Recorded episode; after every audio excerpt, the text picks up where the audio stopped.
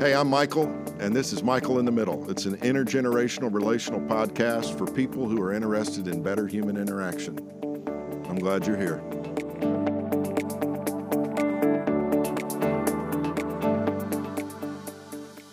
hey, uh, welcome, friends, to uh, uh, an evening uh, here. I'm in Tennessee. That's my good friend, Dr. Harold Ivan Smith. He's out in California. Where in California are you? I am in Palm Springs. I live by the airport. Um, and so if you hear a plane go over, uh, don't don't let it bother you. well, our our uh, our house is actually often in the flight flight plan for okay. Uh, you understand? Yeah, takeoffs and landings. Yeah, we're out we're out east of Nashville just a little bit, out past uh, Hermitage Church of the Nazarene, which you may remember out off yeah. Bill Road toward Old Hickory. Yeah, yeah, yeah. yeah. And uh, uh, fact, I had to. I talked to a friend in Nashville yesterday, and they told me I would not recognize like East Nashville around First Church. Yeah, because I haven't been around that. Uh, oh, even when I've been back at Trevecca, I haven't been over there. Yeah, and they said I just wouldn't East, know it. East Nashville is just um, it's it it still has a lot of the old flavor, a lot of the old homes uh-huh. But then they've also been building all kinds of condos, and you know, it's it's the Joni Mitchell pay paradise and put up a parking lot, you know, thing. They they literally uh-huh. did put up a parking garage across from the old National First Nazarene right there on uh, on Fifth Street, and oh so, really? So that view as you're looking back towards downtown is uh, is uh, it it's now just a big concrete parking deck, you know, but uh, progress, uh, right? We had Aunt Sarah, who lived just down the street there from that corner. A very eccentric, great great aunt, 90 years old. and uh, uh, she, uh, she used money as wallpaper because she might need it. So she just take a 20 off the wall or a 10 off the wall. And um, oh my goodness, it was just an experience and so that's what always roots me, not First Church, admittedly, but uh, Aunt Sarah, just there, that next block of Russell. Uh, oh, visiting with her was a trip. and when she came to visit us, that was a trip. Oh, that's great. I, yeah. I am so glad that you were able to carve out some time for me here and and uh, to to share in this um, podcast. I, I, know you're a veteran of these kinds of opportunities. You know, you've been interviewed probably hundreds, if not thousands, of times by people, but uh, um, this is a real treat for me because um, I, the fact that both of us went to Trevecca Nazarene University at different time periods I kind of followed in your legendary footsteps there. I, I heard Harold Ivan stories, you know, and uh, I work with a good buddy of yours, uh, Don Don Hastings, and uh, and and so um, I think I think uh, he's probably one of those guys that um, what what is it? People can remember things differently. Is that is uh, yes, uh, sometimes the way one person remembers the story and actually would swear to it in court may not be the way, or there are little nuances, there are little details that get left out. And you go, oh, you can't understand the story without the detail. and uh, oh my, that the story, uh, you can ask Don about the night uh, Tennessee Hall caught fire. And just ask, I probably didn't tell you about that story, but um, oh my gosh, was that a night to experience? it was, oh yeah, it was, it was good. And you know, things took uh, charge. I, I, uh, I have some of those kinds of memories as well. Um, you know, and, and boys will be boys, you know, especially when they're in college and, and doing a lot of crazy things. But those are bonding moments too, are they not? They are indeed, because um, you know, I, I, thought a lot. If I had gone to a, large state school, for example, a totally different set of understandings. And this network, I, I just turned 75 Sunday a week ago, and uh, Dennis Moore sent me an email saying, I think we've been friends for 51 years. And I went, No, we don't need to say that. We, we don't need to talk about how, but then you go, wow, that is incredible. And I can go through and start naming on my fingers uh, those friends from Trevecca that are, have been indeed friends for life and friends at different points and different junctures. And it's almost like an ebb and a flow in some cases. But we found we can jump in where we left off. And those are amazing, amazing experiences to look back on. Um, what are you very amazing? And the providence of God in directing those paths. Uh, you know, there's a lot being said now about forgiveness of student loans. And I remember this dates how long ago it was that I borrowed $600 one summer uh, on some loan. I thought, Lord, how will I pay $600 back? Mm. Uh, and now that's a drop in the bucket to what some students owe. Sure. But uh, it was a real challenge. But I needed it that summer to finish my degree. So uh, the check came through at just the right moment.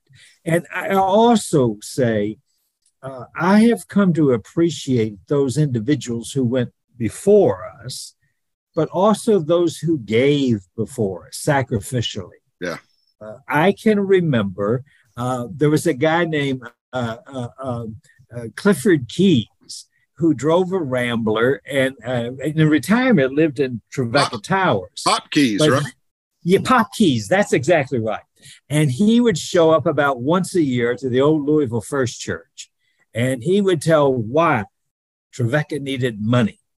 And uh, my dad would want to know, well, what about accreditation? Yes, we're going to get to that, but right now we're talking about money.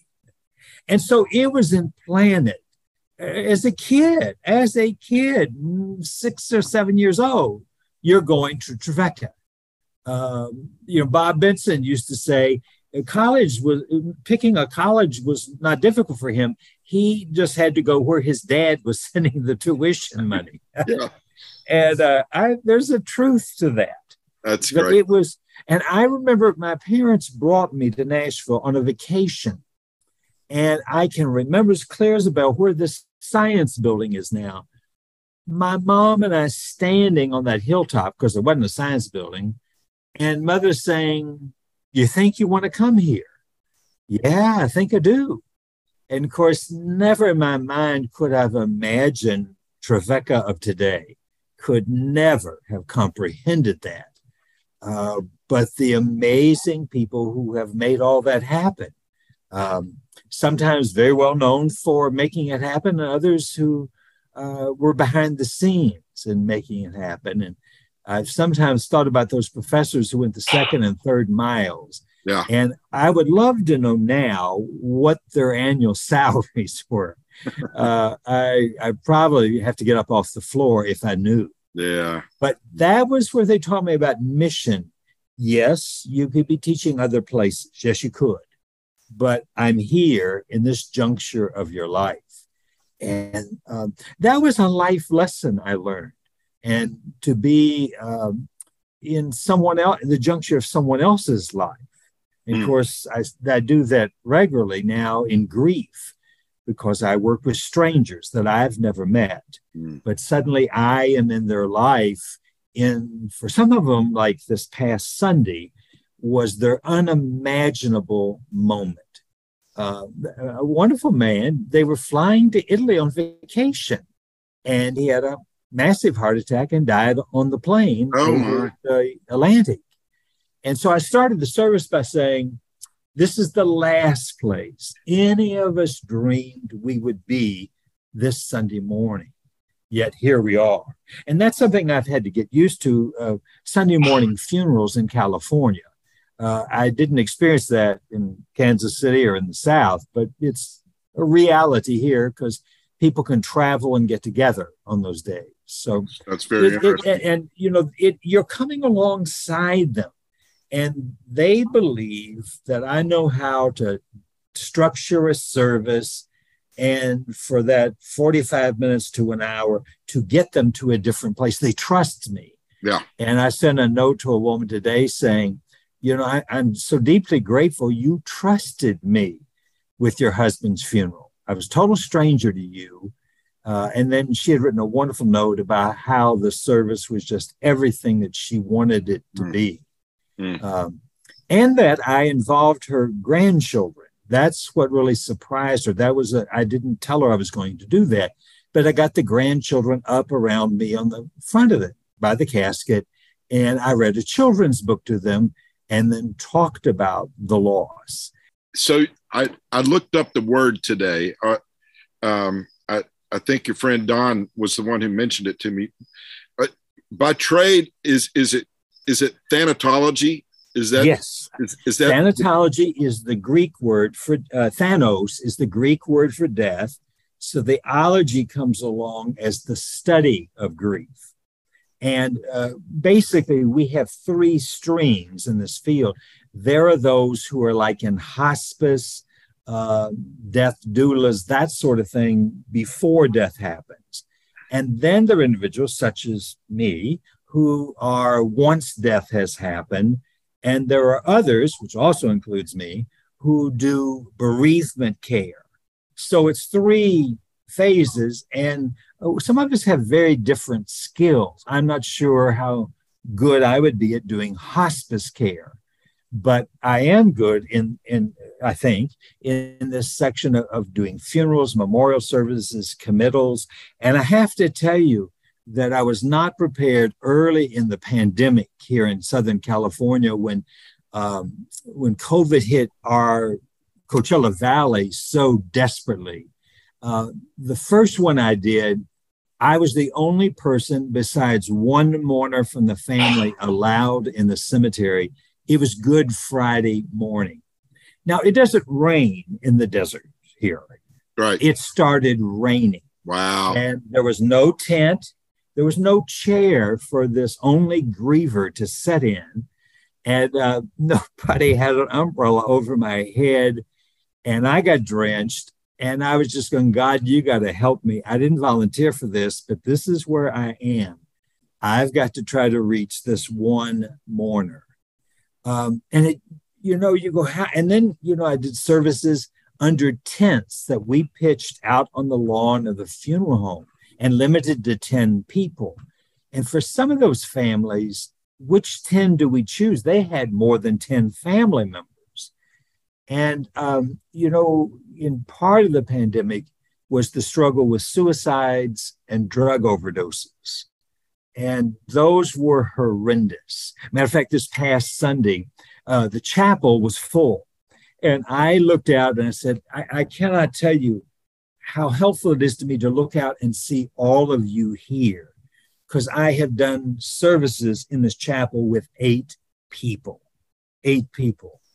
And Michael, those were difficult to do because some of them were just so in shock. Yeah. Uh, and you're wondering, is anything I'm saying getting through to them? And um, and sometimes it did, and sometimes it didn't. I had to have a man arrested, a father of the deceased, and uh, I, I had heard stories about that happening, and then it happened. Right. And um, I, I, felt like I never did get control of the service, the funeral service again. It, it was like off somewhere.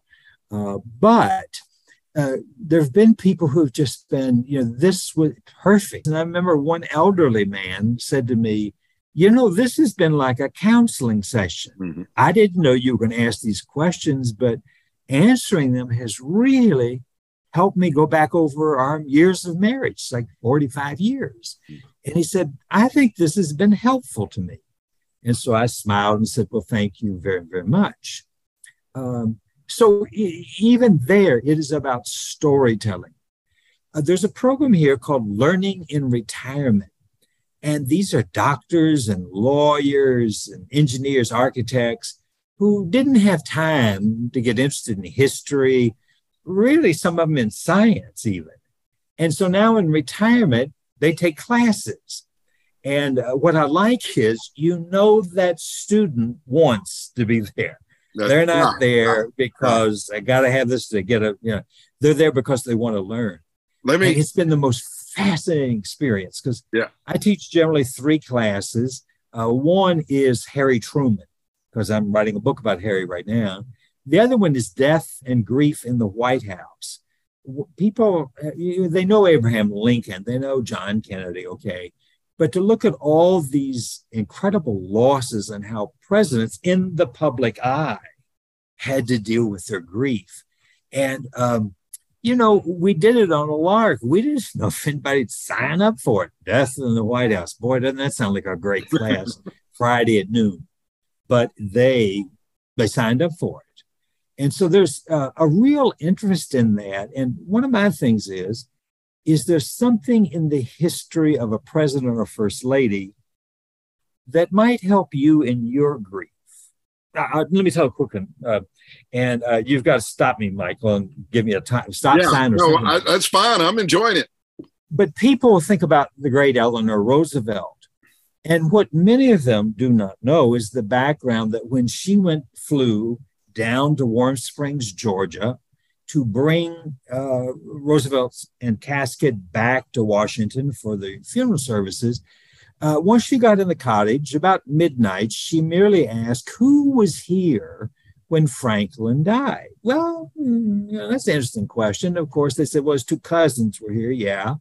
Uh, his uh, handyman or that helped him dress and all that. Arthur Prettyman was here. Yes. Daisy Bonner was here because she was fixing lunch. Yeah. And Eleanor just happened to say, happened to say, was anyone else here? And suddenly in that room, they're looking at each other, and one person said, You're going to find out she was here. And Eleanor said, Who was she? And they said, Lucy Mercer Rutherfurd was here, which is the woman Franklin had had an affair with during World War One. Mm. And Eleanor had stayed with him because his political future would have been gone. Yeah. And she walked back into that bedroom, shut the door, and was in there for five minutes. And I would dearly love to know what she said. But she had to act as if she did not know that. And she had to go through all the rituals. And even that with the cameras on her at the grave. And yet she was just going, How could he have cheated on me late in life? And, and now, of course, through information uh, records acts, we know exactly what time she was in the White House and what rooms Lucy was in in the White House. And Eleanor had to pack up the White House, um, and they'd lived there 12 years. And she said something fascinating in response to her granddaughter. Her granddaughter, also named Eleanor, said to her, uh, Eleanor said, No one will even know who I was in 10 years. And the granddaughter spoke up, Oh, grandma, come on, come on, come on. And she said, No, no one will even know who I was. Now, I think she believed that, but the greatest years of her life came in the 17 years of widowhood. Right. And as she was preparing to leave the White House, she wrote these words You must do the thing you think you cannot do. You must do the thing mm. or things. And I have asked many widows, tell me what it is you think you I can't live without my husband. I can't live without my child or whatever and in in employment.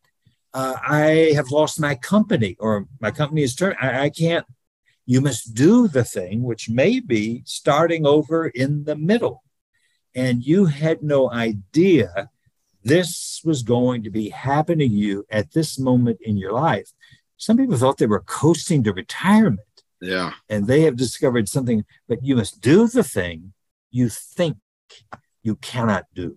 I, I just I just love that, and I you know I know I know the truth is that you could talk about any number of presidents. You've written about them, and and uh, th- those are such fascinating stories. I I I want to ask you um, kind of a, um, and I think maybe you can break this down fairly fairly quickly and succinctly because I, I I, have been hearing a little bit of a thread through all of this, but I want to get your take on it.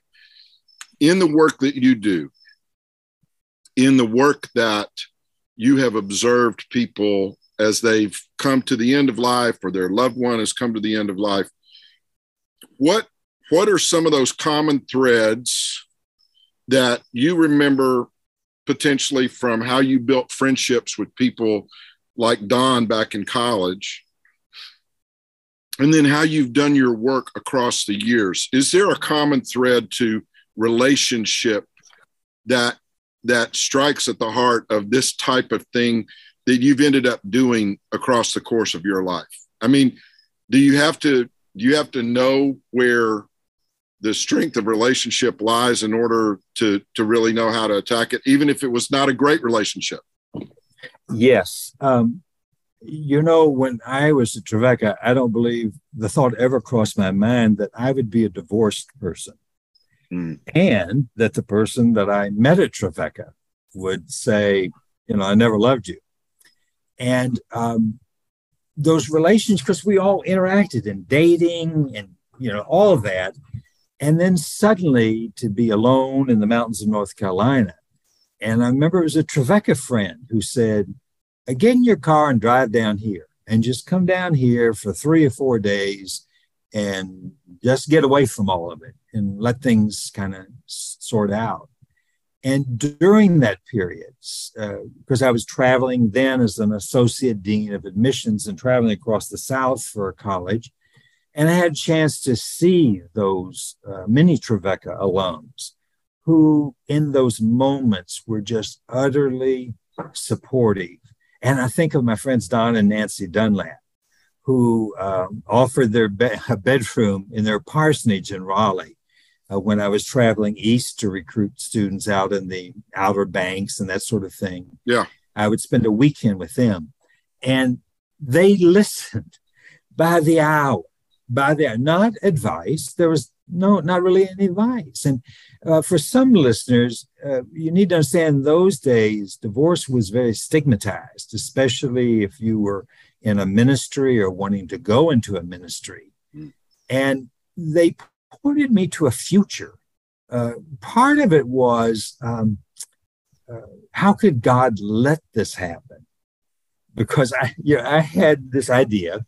Well, you pray about it, and God is obviously in favor of marriage. He's not in favor of divorce. So God's going to make this all work out. And I remember my therapist saying, "What are you going to do if God doesn't show up by Friday morning?" And I remember saying, not to worry, Dr. Eichelberg. God comes through in the last minute. I am confident God will come through. And when that divorce decree was placed on my desk in the university office, I was dumbfounded because I felt like, boy, where is God when you need him, when the chips are down? And I needed to learn understanding that God is there and God's people are there. Very, very important to me to learn that. Uh, and in my work, we talk about something called the assumptive world. and it's a wonderful philosophy that all of us have these assumptions. I assumed you were going to call it this time. I assumed the technology was going to work. And we have assumptions. That's why we keep from wearing out our brains worrying about things. But some of those assumptions get turned upside down. And, you know, for some people, it's not my child. No, my child would never get pregnant. No, no, no. No, my child would never get involved with drugs. No, no, no. And that assumptive world. So people have to grieve sometimes for the loss, but also for the loss of their assumptive world. I did a major project uh, two years ago and we're dusting it off uh, to take it toward publication now of, of grief and loss in prosperity gospel churches where you bind Satan, uh, all these kind of things. And suddenly you got to deal with where was God when that happened or that God allowed it to happen.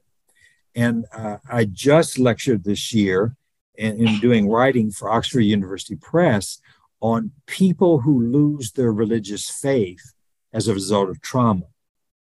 And when I was asked to do that, Michael, I thought, hey, I got this down. You know, if you get a few journal articles, recent journal, all that kind of stuff. And then I began to realize this thing about some of these people were, were grieving the loss of God. as much as the loss of an individual, Mm. Especially when you had a child die or some of those circumstances. I had a man died just before their 50th wedding anniversary. Yeah, they'd already engaged the country club for this huge celebratory evening, and that ended up where they had the funeral meal. And listening and giving them permission to be angry at God. That's a big part of what I do. God can take it, and God understands that you cannot fathom this. One thing I have discovered I wouldn't fully have dreamed that at the funeral home, people will talk to me. they would never talk to a minister yeah. or their minister because they got to see him next Sunday or whatever. But they talk to me and they tell me things. And, you know, uh, we've been talking 10 or 15 minutes and suddenly they're willing to go into their story. And sometimes those stories were very discordant. Um, the wife, say, stayed in the marriage, or there was unfaithfulness in the marriage. And uh, being able to receive that and listen to that, and sometimes ask, where did you get the strength to do that? Well, is it possible you can find that level of strength to do what you've got to do now in grieving?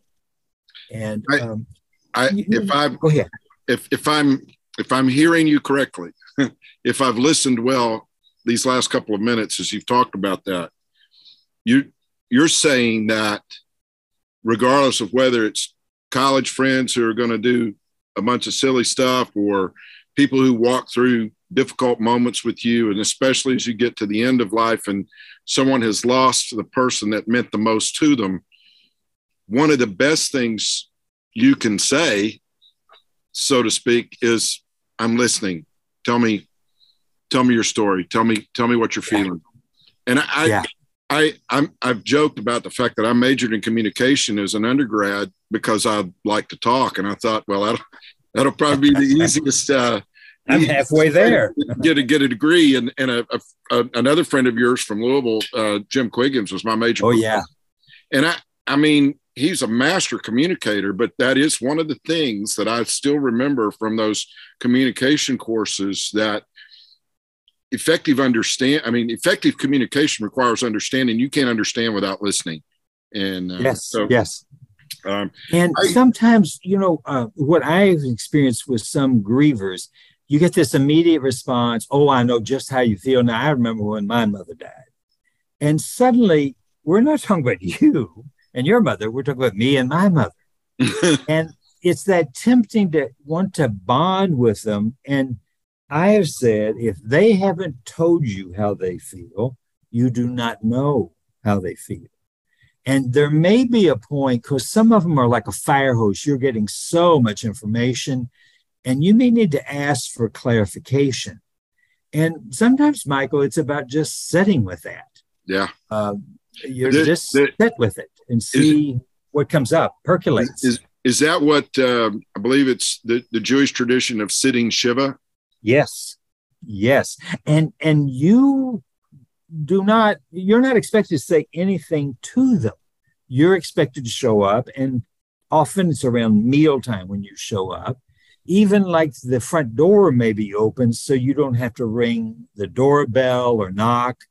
And if they want to say something to you, then you respond. And uh, one thing I've learned uh, it's like somebody say something. You know, somebody say something. This is awkward. Somebody say something. And I've done uh, grief groups for 20 years, not the traditional therapy model. I do storytelling groups, and we meet around an unfinished Amish quilt. And I tell people we're going to quilt stories 90 minutes each week for six weeks and um, that you know something that somebody in the circle needs to know. And it's been interesting, Michael. Um, one person accused me of running a VBS for griefers because we do lots of arts and crafts. Because some people, they need a way to put with their experience. For example, one thing we do is get these terracotta flower pots and break them, and then they have to put it back together yeah and we sit around a room gluing these pots back together. But it's unbelievable how people talk. One thing I borrowed from scholars at Auburn, uh, they used to give a heart or a circle, and the first night you had to divvy that up into what percentage each emotion felt, where it was anger, disappointment, shock. And I always said, now it's the emotion you actually feel tonight, not what you're supposed to feel. And they use different color crayons to divvy that heart or a pie, a circle. And then they come back to the group and they explain their heart, the colors of their heart. And then they date it. And the last night they do it again. Go back and look at the heart. Wow, you were pretty angry when we started this process, but you only have like 5% anger now. How has that happened? Hmm. and these are strangers by and large. And yet they build this bond. Somebody listen to me, no crosstalk. Say, you know what you are, let me tell you, here's what you need to do. None of that. Just simply listen to my story. And some people told things when they parked in the hospital parking lot, they had no idea what they were really getting going to say. But there was that moment where it was like the intersection. This is my time. And uh, watching people go, keep talking. Yeah, come on, come on, keep talking. And it was incredible. Mm. I told them, I wish I could have videotaped them the first night when they came into the room and then showed them the last night. The countenances sometimes had changed because that became what the Jewish people called call Mekom Hanakama, which means safe place of comfort. Mm. And I think whatever the loss is, or the anticipated loss, because there's anticipatory grief. Uh, sometimes that begins the when the doctor walks in that cubicle and you look at his face and go, "This isn't going to be good." Uh, it's that sense of it's safe this is a safe place for me to say whatever I want to say. And that's what people des- and I think some people I, am sorry for my counseling friends, but they're willing to rent your ears for 50 minutes because no one else in their life is listening yeah. Or, Michael, I've discovered some people, if you start talking about you're angry at God, oh, oh, now, now, now, now, God has his way. We're not, oh, no, no, no, no. And so they can't tell you why they're angry at God. And they need to be able to express that. Um, and I go, well, Job, 3,000 years ago, dealt with that same issue. It's, it's not new. Yeah. Giving people that they know. And that could be two people sitting in Starbucks, back in a corner of Starbucks, even with all the noise around them, that has become Mekom Hanakama, a safe place. They can grieve or talk, reminisce, whatever it, it may be. But we all need those safe, safe places. I, I totally, totally agree. You are with people who have just experienced great loss. That's what you've done for a majority of your professional life, I guess. Is that a, is that a fair statement? That is um, fair. Yeah. And yeah. And so, and and and you've talked about the stories that you tell when you get together with friends. I mean, I uh, years ago I was headed off to play at a golf tournament with uh, several of my friends and my brother and our our oldest son Chad. I think was probably 10 or 11 at the time. And he said, So y'all are going back down to Henry Horton, Dad, for that golf tournament? I said, Yeah. Will Jeffrey be there? Yes. Will Rick be there? Yes. Will Troy be there? Yes. Will Kevin be there? Yes. He said, Are y'all going to sit around and tell the same stories that you told last year, you know, and the year before that? And even at a young age, Chad had picked up on the fact that when certain people got together, certain stories would be told, you know, and I, I have a great deal of admiration for your ability to to tell a story. I, have Thank you. I've loved listening to you speak. Is there an art to telling a story? Did you did you learn how to tell stories by listening to other people tell stories? What? I did. You know that old adage: "A child should be seen, not heard." uh, our my grandparents, both maternal and paternal, lived uh, 25 miles from us over in southern Indiana and they were elderly and they needed help where it was chopping wood or bringing wood, all those kind of things. And so on Saturdays, Dad would load up the station wagon and off we kids would go. And uh, during the winter, though, and several of those times, you sit around a pot bellied stove and uh, the elders told stories and you did not interfere. You weren't there. There was nothing you were going to share as a six year old anyone wanted to hear. And so one uh, smoked a pipe, a corncob pipe, and one smoked a cigar. And I would watch as they tell stories and that, you know, bring the cigar and then, and you went, well, what happened then? I'm getting to it. I'm getting to it. And I noticed how they paused. Uh, it happened so often, so many Saturdays over the years, that sometimes I noticed stories got told differently. And in my dad's family, uh, the statement was, Who's telling this story, you or me? and the answer was, Then tell it the way it happened. I'm telling it the way it happened. And sometimes on the way back to Louisville, I would ask my dad, Now, Dad, this is what he said this time, but he said something different previously. And uh, sometimes my dad was a bit chagrined, but he was aware that I was listening very closely. But I learned the power of pause to let the story unfold almost like a fishing uh, line going out, just letting it go out and, you know, see what it attracts. Uh, but it's also about going somewhere with the story, not just telling the story there's somewhere you're going with it. You you have something in mind. Maya Angelou said, uh, if we listen closely enough, we realize why that happened to me too. Mm. The similarities, the details may be different, but the overall themes. My grandfathers were poor. Uh, one of them left me a pocket watch, and the other left me nothing.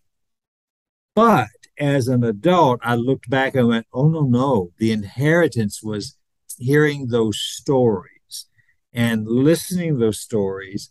And uh, even though I was a little talker as a kid and it was very tough, but you'd hear that popping of the wood and then, boy, get up and put some more wood in the stove there.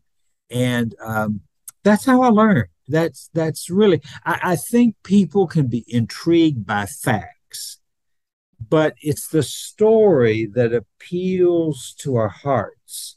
Uh, and, and, and looking at Jesus' teaching, uh, it was really stories that brought of a certain man had two sons. And uh, of course, in going to church all the time as we did, you know, in those days when Sunday morning, Sunday night, Wednesday night, then you had 10 day revivals, I got to be exposed to a lot of stories, but also a lot of scriptures. Yeah. And it was that power of that story. Yes, I had heard that story before, but he told it just a little bit differently than the previous pastor or evangelist. And saying with that story, what have we here? Uh, I'll tell you a quick story.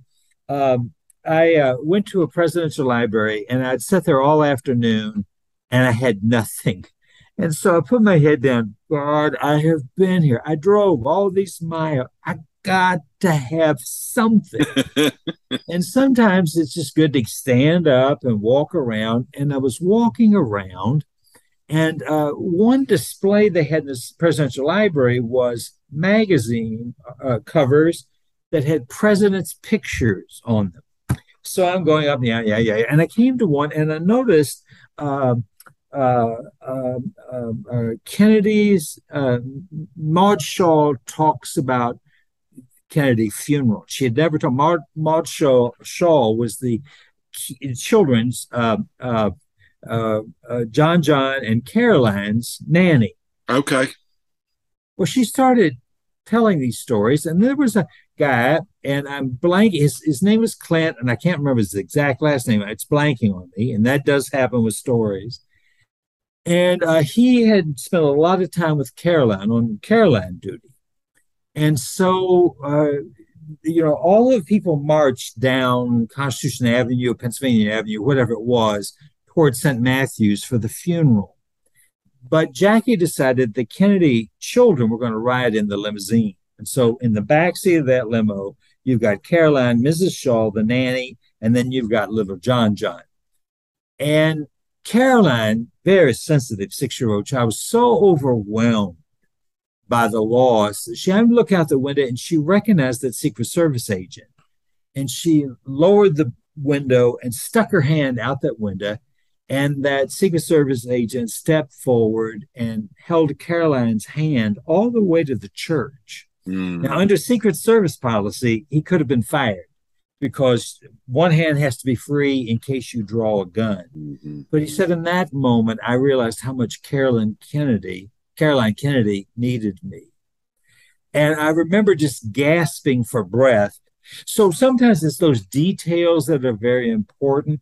Some minor de- what Caroline was wearing wasn't really important, but that she, in that moment, stuck out her hand and he stepped forward and took her hand. And I was so grateful in that library. I kept holding on. There's got to be a story here. There's got to be a story. And sure enough, there was a wonderful story that I've told numerous times and with Secret Service agents present. Uh, it's been a surprise to me after speaking to meet them and for the, their comments on. That's amazing. That's yeah. amazing. Yeah. So, but if so, I had given up earlier, I would have lost the really great story. Right. Yeah. You just keep looking and keep looking. So, so do you do you find that whatever the level of relationship, even if it's with a total stranger, if you can if you can give them space, that pause that you talked about earlier, even in in perhaps like for me, I like to I like to engage a server at a restaurant if there's time. Yes. If there's if yes. there's a moment, especially if I'm sitting at the counter at Waffle House or something like that. Yes. If if I can get somebody to just tell me a little bit about, you know, how they how they are or how they got there or what what's going on in your world right now.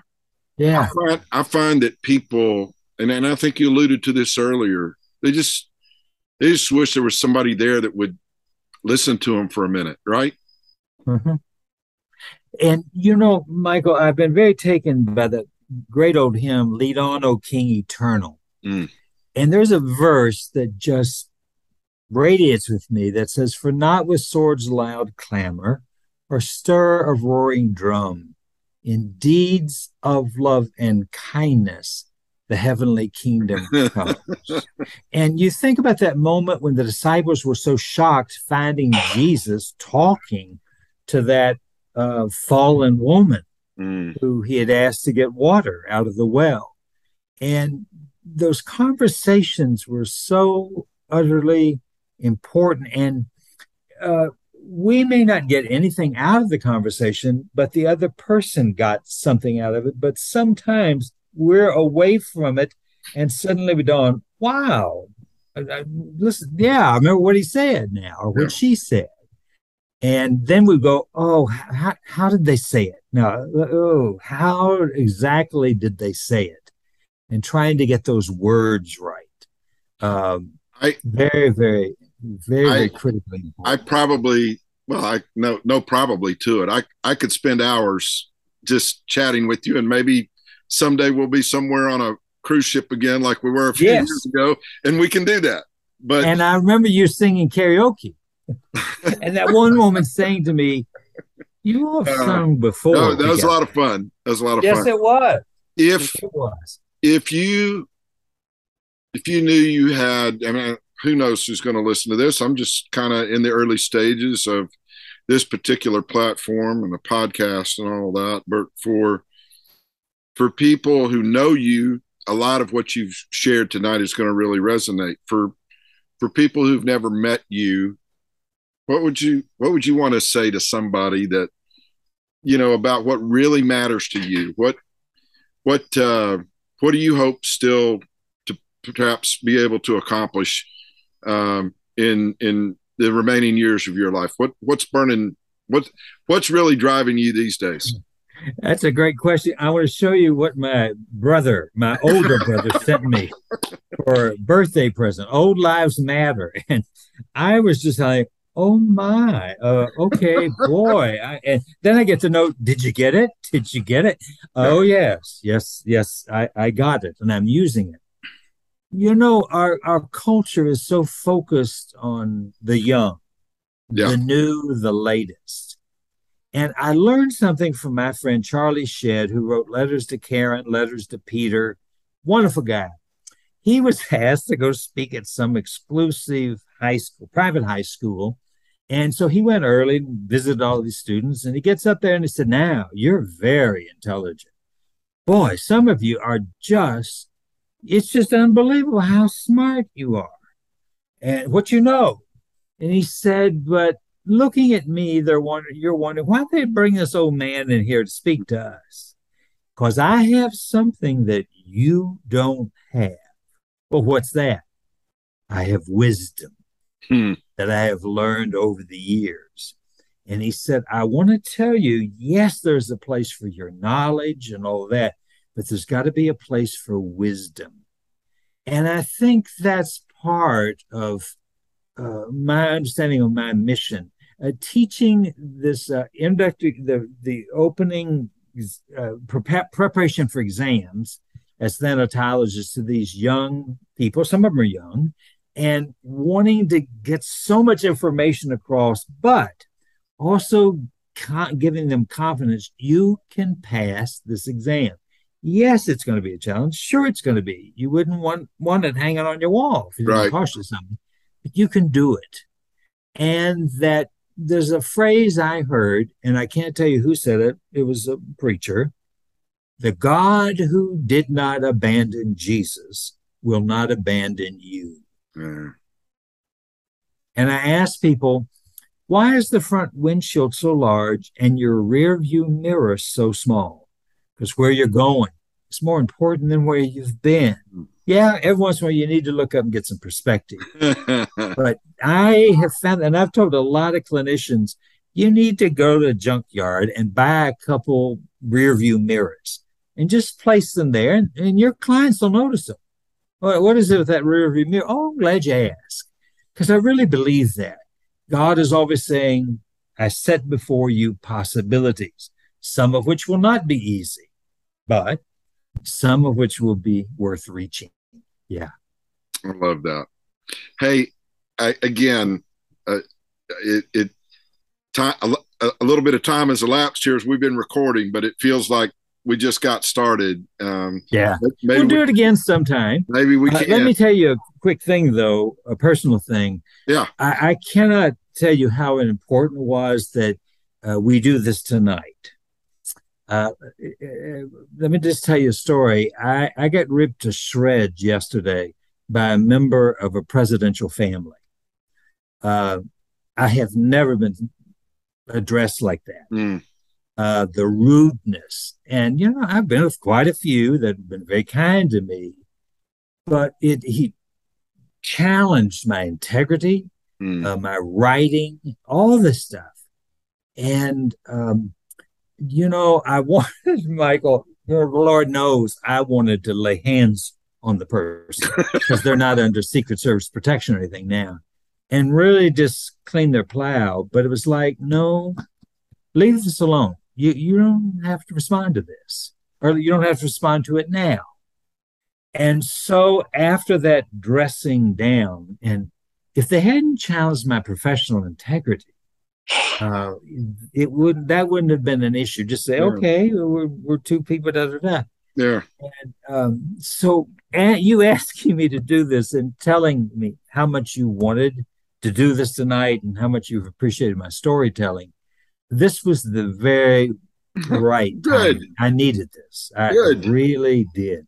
And I hope you'll put that card I sent you somewhere.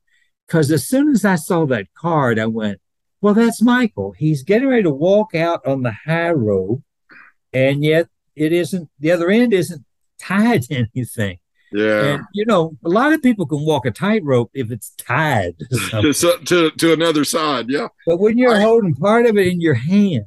Yeah. I, I, it, the card meant so much. The the the message of the card and the and the visual, and uh, maybe we can even do a little B roll and show people the card that you're talking about. But it's but, yeah. But you have never forgotten the value of a handwritten note either, Uh-huh. and I, and I, Yeah. I want to lift that out. You know, it's it's interesting that you you know talk about listening to elders. I one of the reasons I've called this show Michael in the Middle is that I I feel like I'm in between. Um, you know, my hundred year old mother in law is in there in our bedroom. We had to move upstairs when we had to move Sarah's parents into our house a, a little over a year ago, and and B's still with us. And then I, I have, you know, my 85 year old father who I, I interviewed a couple of weeks ago, and and people seem to have, have enjoyed that. I think elderly people have been made to feel as if their wisdom was no longer even needed in today's Yes. world, and that's a that's a tragedy both for the elderly to feel like they're obsolete, and it's a tragedy for the young to believe that there's nothing to be gained from talking to someone you know who's lived a long time Yes. and so yes. so this being in the middle there's there's all kinds of layers to what that middle's about but i feel like i'm kind of at 62 years of age i'm and still working on a college campus I I've stayed younger because of it i think but man i uh i think about where i was 20 years ago and that's a world away from now feeling like man 20 years from now doesn't seem so far away you know Yes. uh, so it's very sobering. It's been great to be with you. Great. I've enjoyed it, Michael. Thank God's you. blessings. God's peace. Thank you for your uh, encouragement as well along the way. And uh, we will try to do this again sometime. Okay. Sounds good. All right. Have a good Labor Day weekend. Okay. I'm planning on it. it Labor Day Good. is our 30, 41st wedding anniversary, by the way. So oh, well, it better be a good weekend. we're then. we we are we are going to at least go out to eat, and then we may take a little trip somewhere the rest of the week. But uh, thanks, Dr. Harold Evans. All right. Take care. Bye bye. See you again.